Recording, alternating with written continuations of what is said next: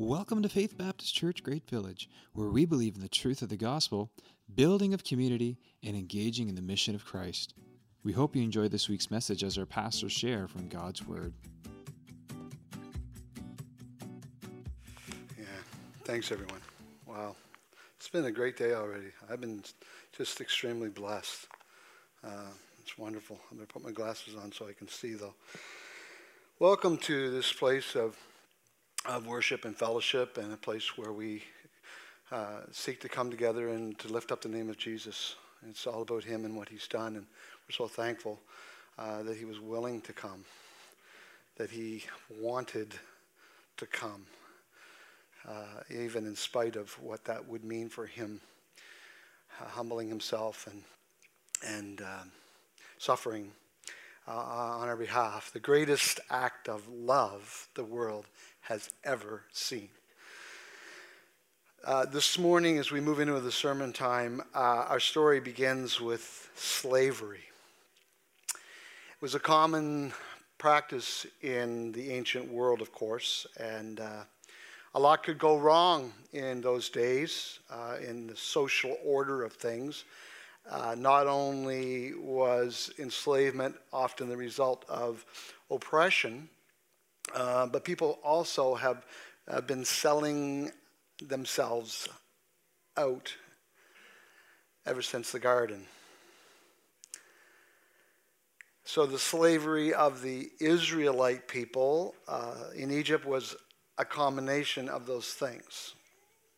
We often think of the story of the Israelites being delivered out of Egypt as their deliverance out of oppression, which it was, but like is often the case, it wasn't just simply a matter of their being oppressed, but also the fact that they sold out. You know, the ancient world was often a ruthless place, and our present world can be a pretty brutal place sometimes too, and sometimes it's more of oppression, and sometimes it's a matter of us getting ourselves into trouble. But in the case of Israel, it really was a combination of both. Do you remember how Israel got to Egypt? Do you remember how they ended up there? That word remember just keeps coming up over and over again today, and it's amazing how many times it's come up in my week. But you may remember, you may recall how Joseph was sold out by his brothers. And 20 pieces of silver. And when you sell it your brother, you sell it yourself, whether you realize it or not. It's true. And then some 400 years later, when God revealed himself to Moses on the backside of the Midian desert, do you remember how God spoke from the burning bush that was burning but was not being consumed? And do you remember what he said?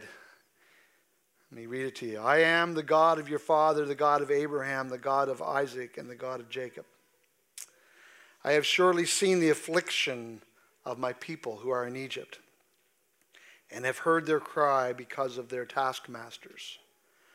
I know their sufferings, and I have come down to deliver them out of the hand of the Egyptians, and to bring them up out of that land to a good and broad land, a land flowing with milk and honey.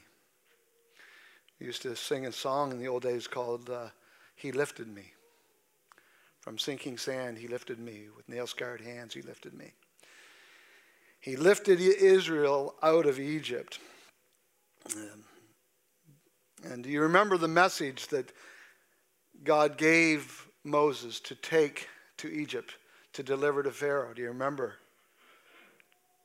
God says, the God of the Hebrews, the great I am, says, Pharaoh, let my people go.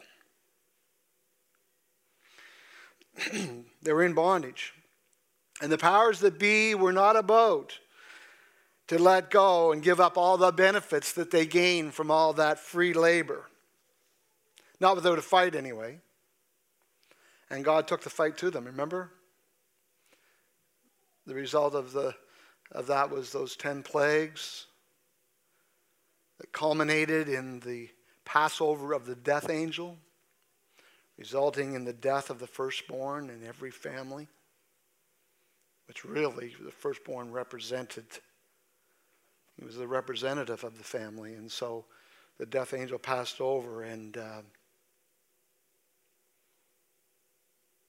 they all died. And then the Red Sea, and the crossing of the Red Sea, God showed himself there as a warrior for his people, right? God fought for them that day. That's what they sang about as they rejoiced on the other side of those waves, how God fought for them that day. And the people of Israel became a nation that day. Scripture says that they were born as a nation that day, or reborn, born out of Egypt, born out of suffering, born out of shame.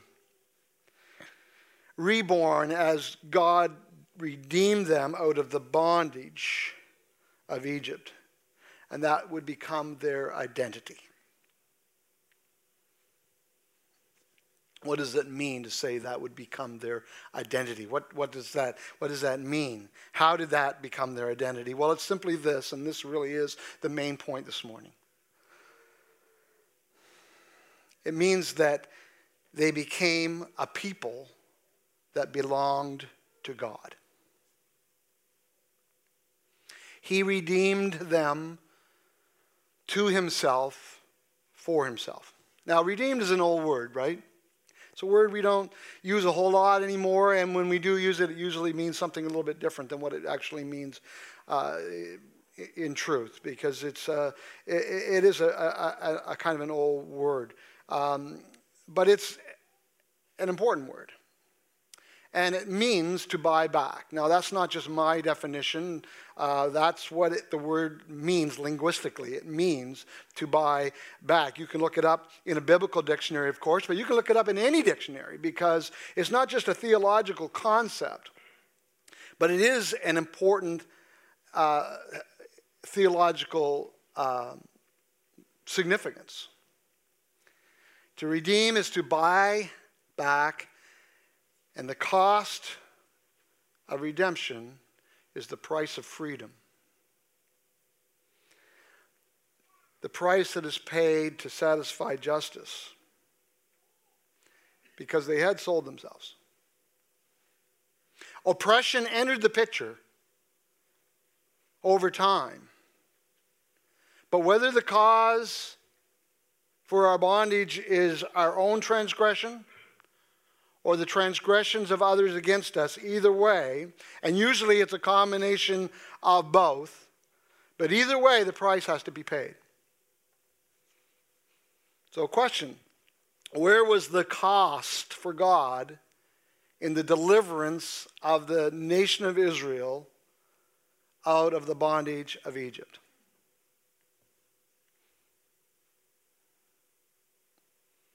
It was the life of the Lamb. Life for life. Now, the Red Sea episode pictured kind of a death and resurrection experience for the entire nation. It was their baptism, if you will. They were reborn that day. They were given life. The book of Acts, Peter calls Jesus the author of life. And over again, as you read through the salvation history of the Old Testament, over and over again throughout the rest of the Old Testament, God makes reference to the fact that Israel is a people belonging to him because he redeemed them to himself and for himself. Now, the scriptures use a multitude of metaphoric, what could be called metaphoric frameworks to describe for us what his saving work is and what it means for us to be saved. As I mentioned some here, you probably will recognize them from your own Bible reading. There's the forensic motif in the Bible. You know, justification, imputed righteousness. That whole courtroom setting is used to communicate our salvation. Then there's other things like the health paradigm. Being made whole or being made well is used in a sense throughout Scripture to describe for us what it means to be saved. There's the transformation from light to darkness. There's the sacrificial system. There's the militant motif or warfare and victory, if you will. There's the idea of being lost and being found, which we hear a lot of as we read through the gospel accounts. The journey home, and related to that, the idea of reconciliation to father and family. You recognize these different pictures or lenses that we view salvation through. There's the idea of adoption is big in the New Testament, but also contained in the Old Testament. There's the delivery from slavery to freedom, and in conjunction with that, what could be called a commercial commercial motif or business motif that gives us the concept of redemption. And on they go, these different lenses. And there's all kinds of overlap because God can mix his metaphors, and he does. We're not supposed to do that, but God does it all the time. So he mixes the metaphors, and for example, you have this idea of deliverance, but then you have the idea of redemption as God mixes these, military with commerce metaphors. There's other mixing like being washed, which is that clean metaphor or cleanliness metaphor.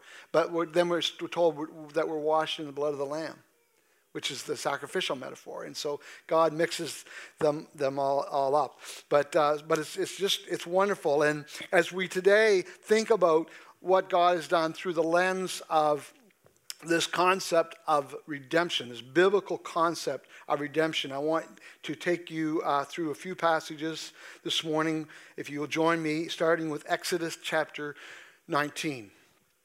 I'm just going to wait a moment while you make your way there. Exodus 19, and we're going to read the first 6 verses together.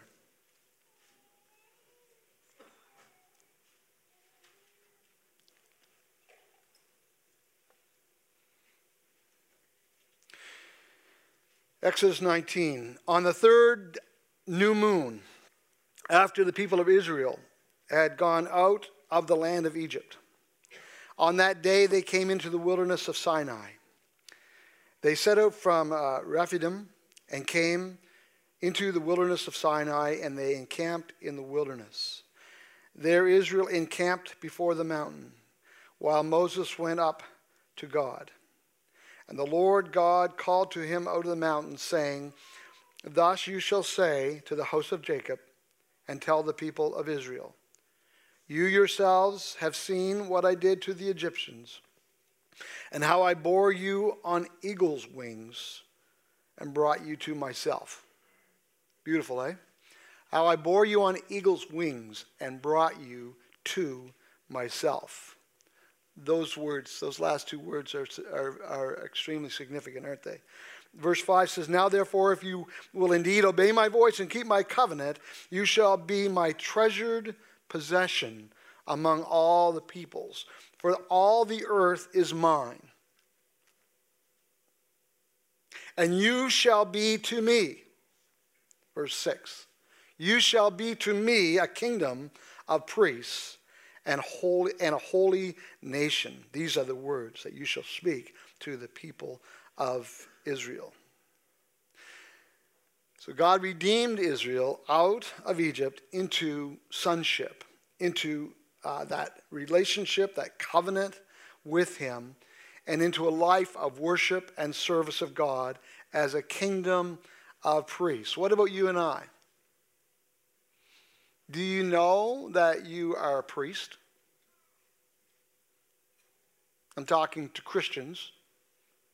If you have committed your life to Christ, if you have accepted, received the grace that he extends to any who come to him, If you have, you are a priest. New Testament, 1 Peter chapter 2. Many of you are familiar with this passage. We even sing a song about it called The Cornerstone. All right, 1 Peter chapter 2. But coming out of 1 Peter chapter 2 in verses 9 and 10, Peter says, but you are a chosen race, a royal priesthood. Not just a priest, but a royal priest, king and priest. Phenomenal. A holy nation, he says, a people for his own possession. What did he tell them at the mountain? You shall be my treasured possession. You know Peter has Exodus 19 in mind, right? There's no escaping it, right? He does. That you may proclaim the excellencies of him who called you out of darkness and into his marvelous light. Once you were not a people, but now you are God's people. Once you had not received mercy, but now you have received mercy. Why is that passage of Scripture so important? All Scripture is important, but this passage of Scripture tells us who we are. And it's really important to know who you are. It's really important to know who you are. Who are you? And again, this is the main point this morning, because who you are is determined by to whom you belong. You are whose you are.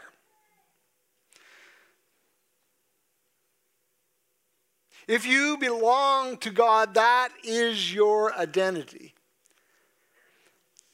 Now, just think for a moment. What does it mean? What does it mean to belong to God? It's possessive. God says, you will be my treasured possession. So it's possessive, but it's not in the sense of bondage. And in fact, it's just the opposite of that. It's freedom, because we are made for him. We were made to worship him. When I was thinking this through this week, the words of Chris Tomlin came to my mind. He has filled our hearts with wonder so that we always remember. You and I were made for worship. You and I are called to love. You and I are forgiven and freed. You know this one? You and I embrace surrender. You and I choose to believe. You and I will see who we were meant to be. You and I were made for worship. It's our identity.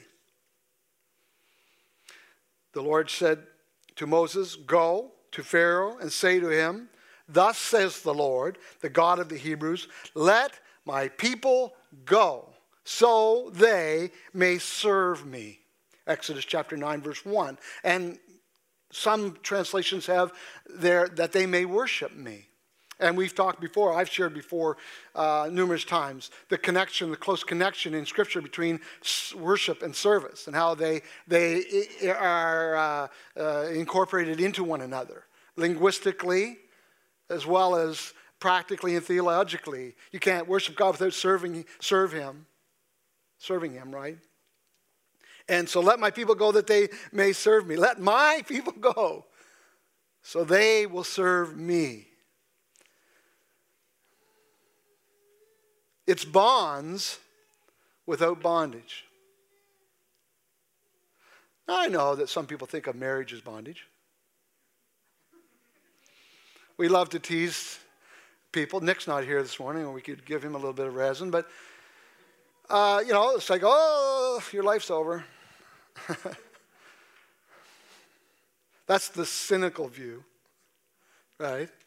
But there is a bond of matrimony, right? We talk about the holy bonds of matrimony. Well, is that bondage?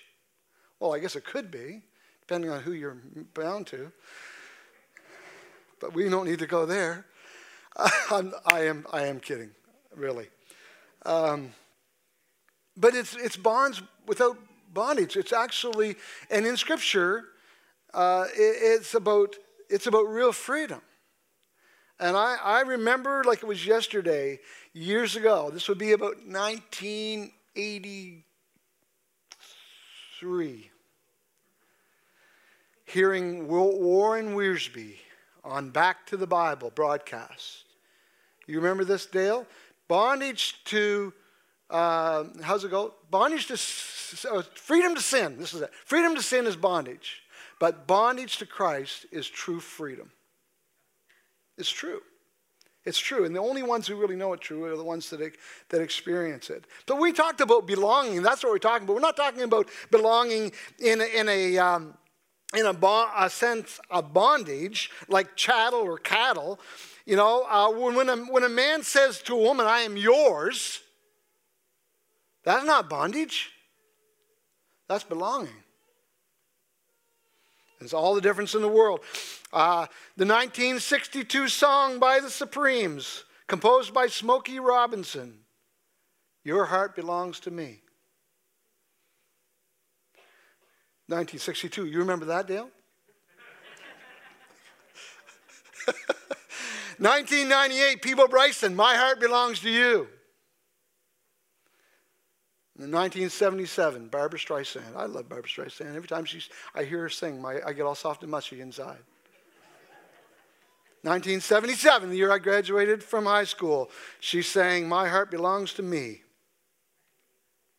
People in our day have, in large part, lost the idea of belonging as a source of identity.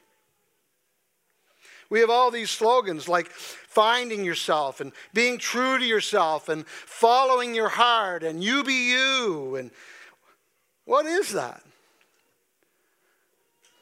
Well, for one thing, they're totally subjective. And they are an attempt to self-identify.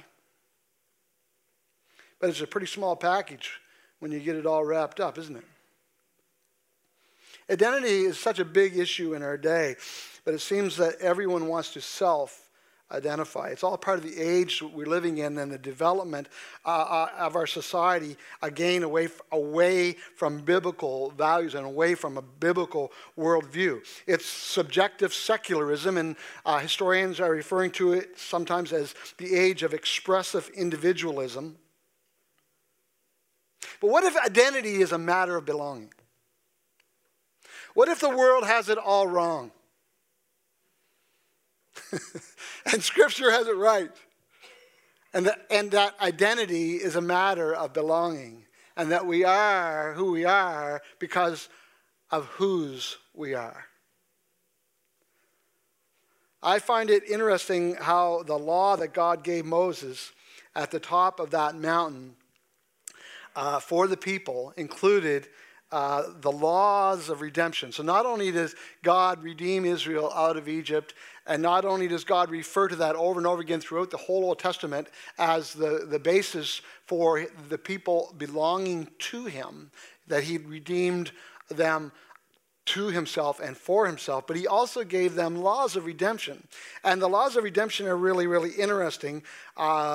And there was the obligations of the kinsman, or the obligations of the kinsman redeemer. If someone had been impoverished and had to sell themselves as a slave, they could be redeemed along with their property, but that would require a redeemer. A kinsman, somebody who cared enough to step up and publicly pay the price to redeem them. Typically, a brother, because it had to be the next of kin. Fascinating, fascinating stuff. And of course, most of you know that the book of Ruth in the Old Testament is a beautiful account of that kinsman redeemer. The goel, they are known as in Hebrew, the goel. And I hope that we can talk a little bit next week, the Lord willing, in a message entitled Christ Our Brother, about that kinsman redeemer. But one of the things that we won't go into this morning as well, that's also really I find very interesting and significant, related to the biblical teaching in the Old Testament about redemption, is how it is intended to define our lives, not just the sense of identity, but really how that truth that we have been redeemed to God for Him, it actually defines how we live our lives as we're called to righteousness. So, for example, take a look with me at Deuteronomy chapter 24.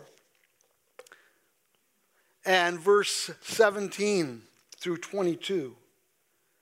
This is really profound and amazing. But take a look with me. Deuteronomy 24, verse 17. You shall not pervert the justice due the sojourner or traveler or alien, whatever you have there in your version, or to the fatherless, or take a widow's garment in pledge, but you shall remember. There's that word again.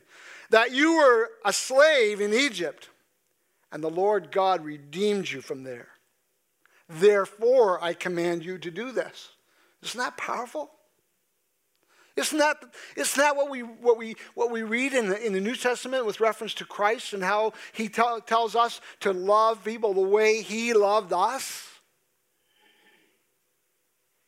and to do for people the way He has treated us? Like, that's the fruit of the gospel in our lives. Verse 19, when you reap your harvest in your field and forget a sheaf in the field, you shall not go back to get it.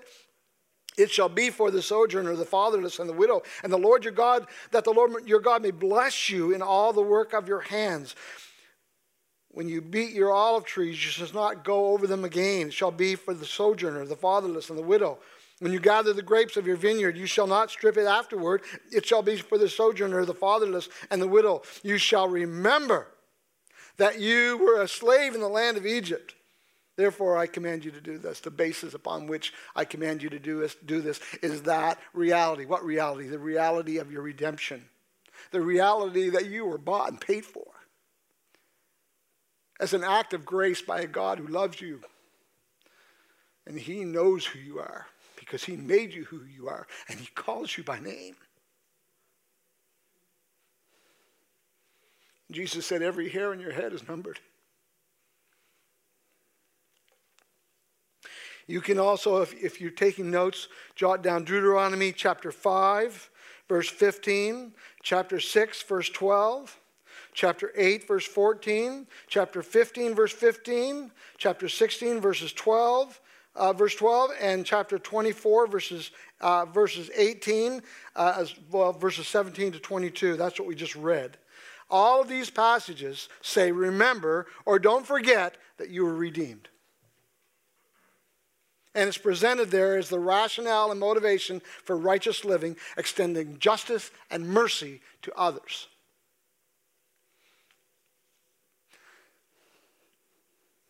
That's more powerful than anything you will hear from this world you live in. When we think about changed lives, when we think about life the way it should be and how we should be living our lives and what the answers are to the problems that we face in our day. But I want to go now to, lastly this morning, one more scripture, and that's from the life of David. How are we doing for time here? Yeah, we're in trouble, but that's okay. We've been here before. Lot going on these days. A lot going on this morning. I'm thankful for every bit of it. So I'm going to try to speed up a little bit. You keep up, okay? 2 Samuel chapter 7, verses 21 through 24. This is part of the passage that we directed you in the newsletter, for those of you, three of you who read the newsletter. This is a part of the passage we directed you to read ahead of today's message time, right?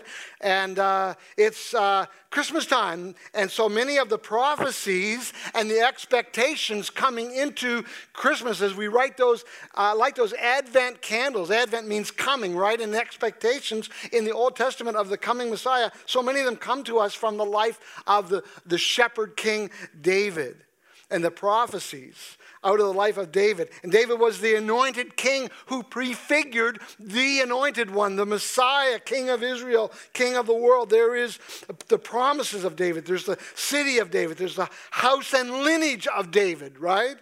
and the root of Jesse, and on it goes. Isaiah is filled with those wonderful messianic promises. So are the Psalms, but turn to 2 Samuel chapter 7. So in this passage that's commonly referred to as the Davidic covenant, God has just finished telling David about the one who would come, who would be a son of David, but he would be the son of David, and that God was going to establish David's house, which is another, it's a metonym for family. House becomes, yeah, right? So of the house and lineage of David is the family of David. So God's just finished telling him this, and David's praying, okay? So here we are picking up. David's praying, 2 Samuel chapter 7, verse 21 through 24. Because of your promise, listen to the words of his prayer. Because of your promise, and according to your own heart, you have brought about all this greatness to make your servant know it. Therefore, you are great, O God, O Lord God. For there is none like you, and there is no God beside you.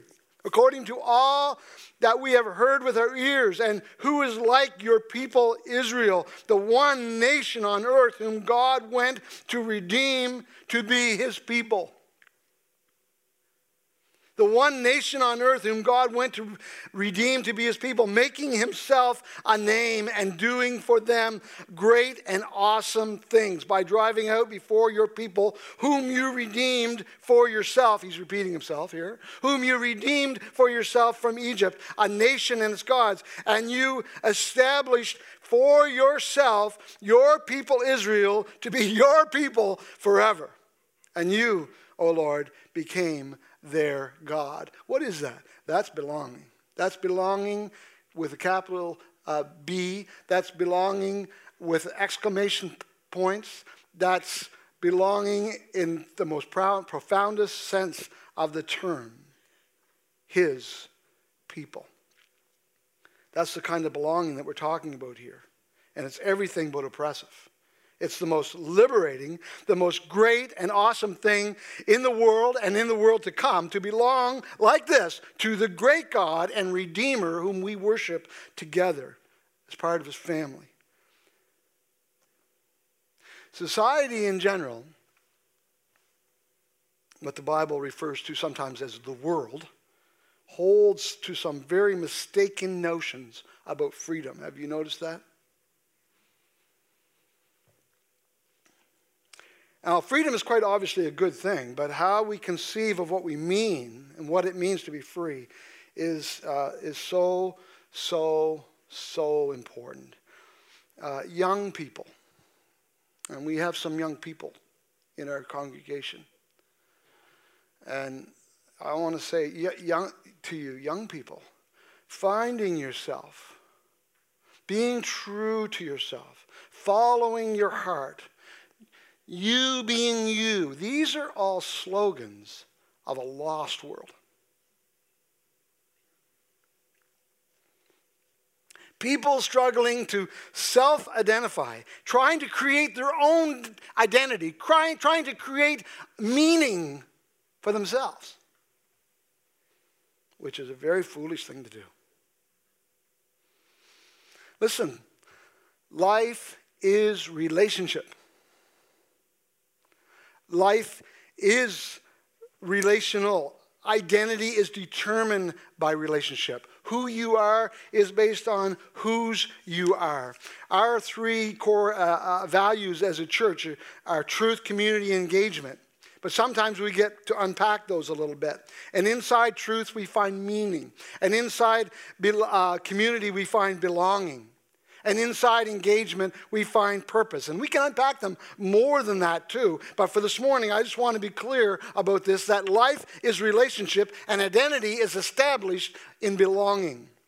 Who we are is wrapped up in community. Where are you going to get your sense of identity? Because people look at all different kinds of places for it. Some people look to what they do, and they try to get their identity out of what they do. That's common. Many people in our day try to assign identity to themselves. I heard, I don't know if it was Craig or Mark Kielberger, one of them. I heard him say this just the other day on a news clip. You can be anything, you can do anything. That's just not true. It sounds great, but it's not true.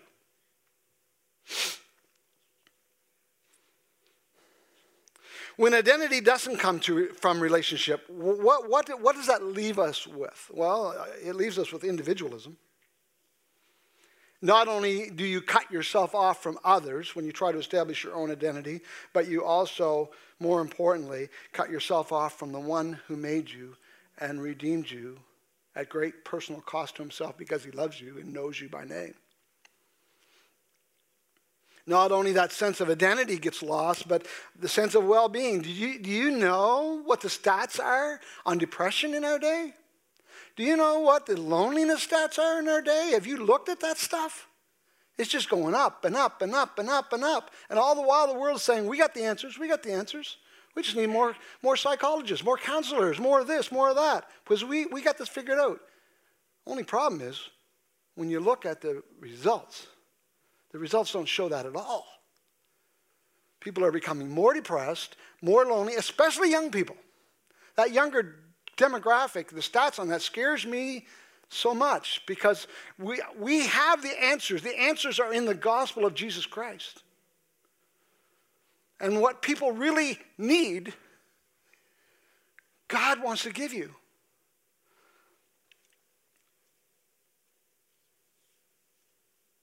I'm no longer a slave to sin. I am a child of God. We sing that, right? I'm no longer a slave to sin. Fear, sorry, whatever. Either one, both, and. I am a child of God.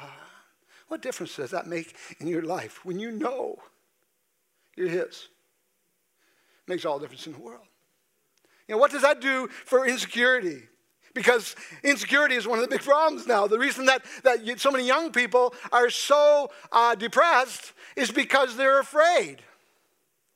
So many of them have grown up in broken homes with failed promises over and over again. Everybody has let them down. The meaning of Christmas is all wrapped up in identity. The identity of the child born long ago. For unto us is born this day in the city of David a Savior who is Christ the Lord. And this shall be a sign to you. You will find the baby wrapped in swaddling clothes and lying in a manger. And the gospel accounts go on to make the identity of Christ the critical issue. Identity is a really big issue in our day.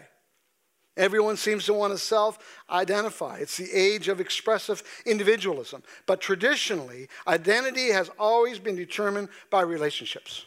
That's why family is so important. Well, it's one of the reasons. Who you are is a matter of whose you are. It's not a matter of self-expression. It's not a matter of self-determination. It's a matter of belonging.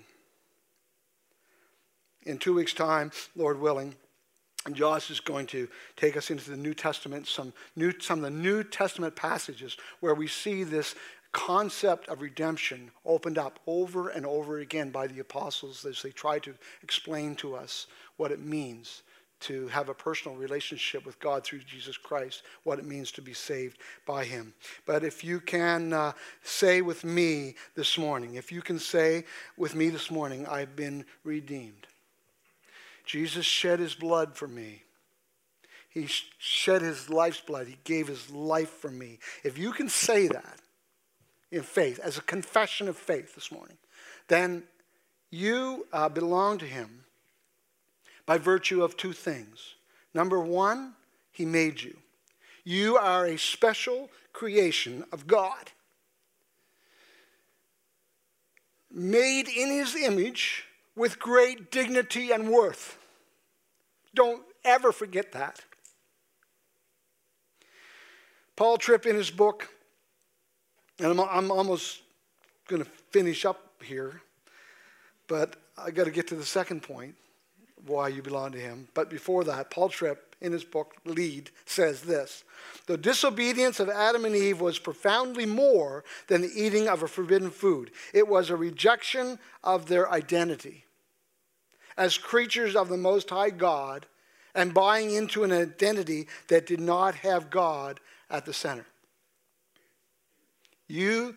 If you have been redeemed, if you can say that as confession, you understand what it means, and you can personally confess that before God, then you belong to him by virtue of the fact that he made you. But also the second thing is you belong to him by virtue of the fact that he redeemed you at great personal cost. The Lamb of God who takes away the sin of the world. John the Baptist, behold the Lamb, when he saw Jesus coming, right? You belong to him and you are precious in his sight. You are a child of God. That's whose you are and who you are. That's your identity. That's your life. And if you belong to him and I belong to him, then together we belong. And that is our identity. And that's our identity together. We live in an age that historians are calling the age of expressive individualism. And people have never been lonelier, and they've never been more depressed. What about you? What's your situation today? Do you know who you are? Can you say you've been redeemed? Have you come to a point in your life where you have lifted your eyes and allowed God to lift your eyes to the one who gave it all, who paid the price for you, who suffered and shed his blood to deliver you, to buy you back and to make you his? Because if you have, it will make all the difference in this life and in the world to come. I'm going to ask you to stand, if you would. We've gone a little bit over, so I'm going to make this prayer really short, but I want to pray on behalf and pray with you, invite you to pray. If you've not made that confession and commitment, now's a wonderful opportunity for you to do that, and I also want to pray for all of us this morning. If you would pray with me. Lord, I pray for those who may have heard these words this morning and have never really bowed their knee to the King, the Messiah King, the Lord Jesus Christ, the Son of David, the one who, as Christmas is all about, and fulfilled all those promises of how the government should be upon his shoulder, and he would be the Prince of Peace, the everlasting Father. Lord, I just ask, Lord, that they might even right now just bow the knee of their heart and just confess you as Lord and Savior and as the great Redeemer, the only Savior that there is. And Lord, for all of us this morning, it's so important, Lord, that we know who we are. Help us, Lord. You've revealed it to us in your word. Help us to not just read those words and read those passages, but help us, Lord, to really step into those truths and to own them, even as you have claimed us as your own. I pray, Father, that it would change us and that we would be compelled and propelled into this world to love others with the great love that you have shown for us by paying the ultimate price. Thank you, Lord. Thank you, Jesus. In your name we pray. Amen.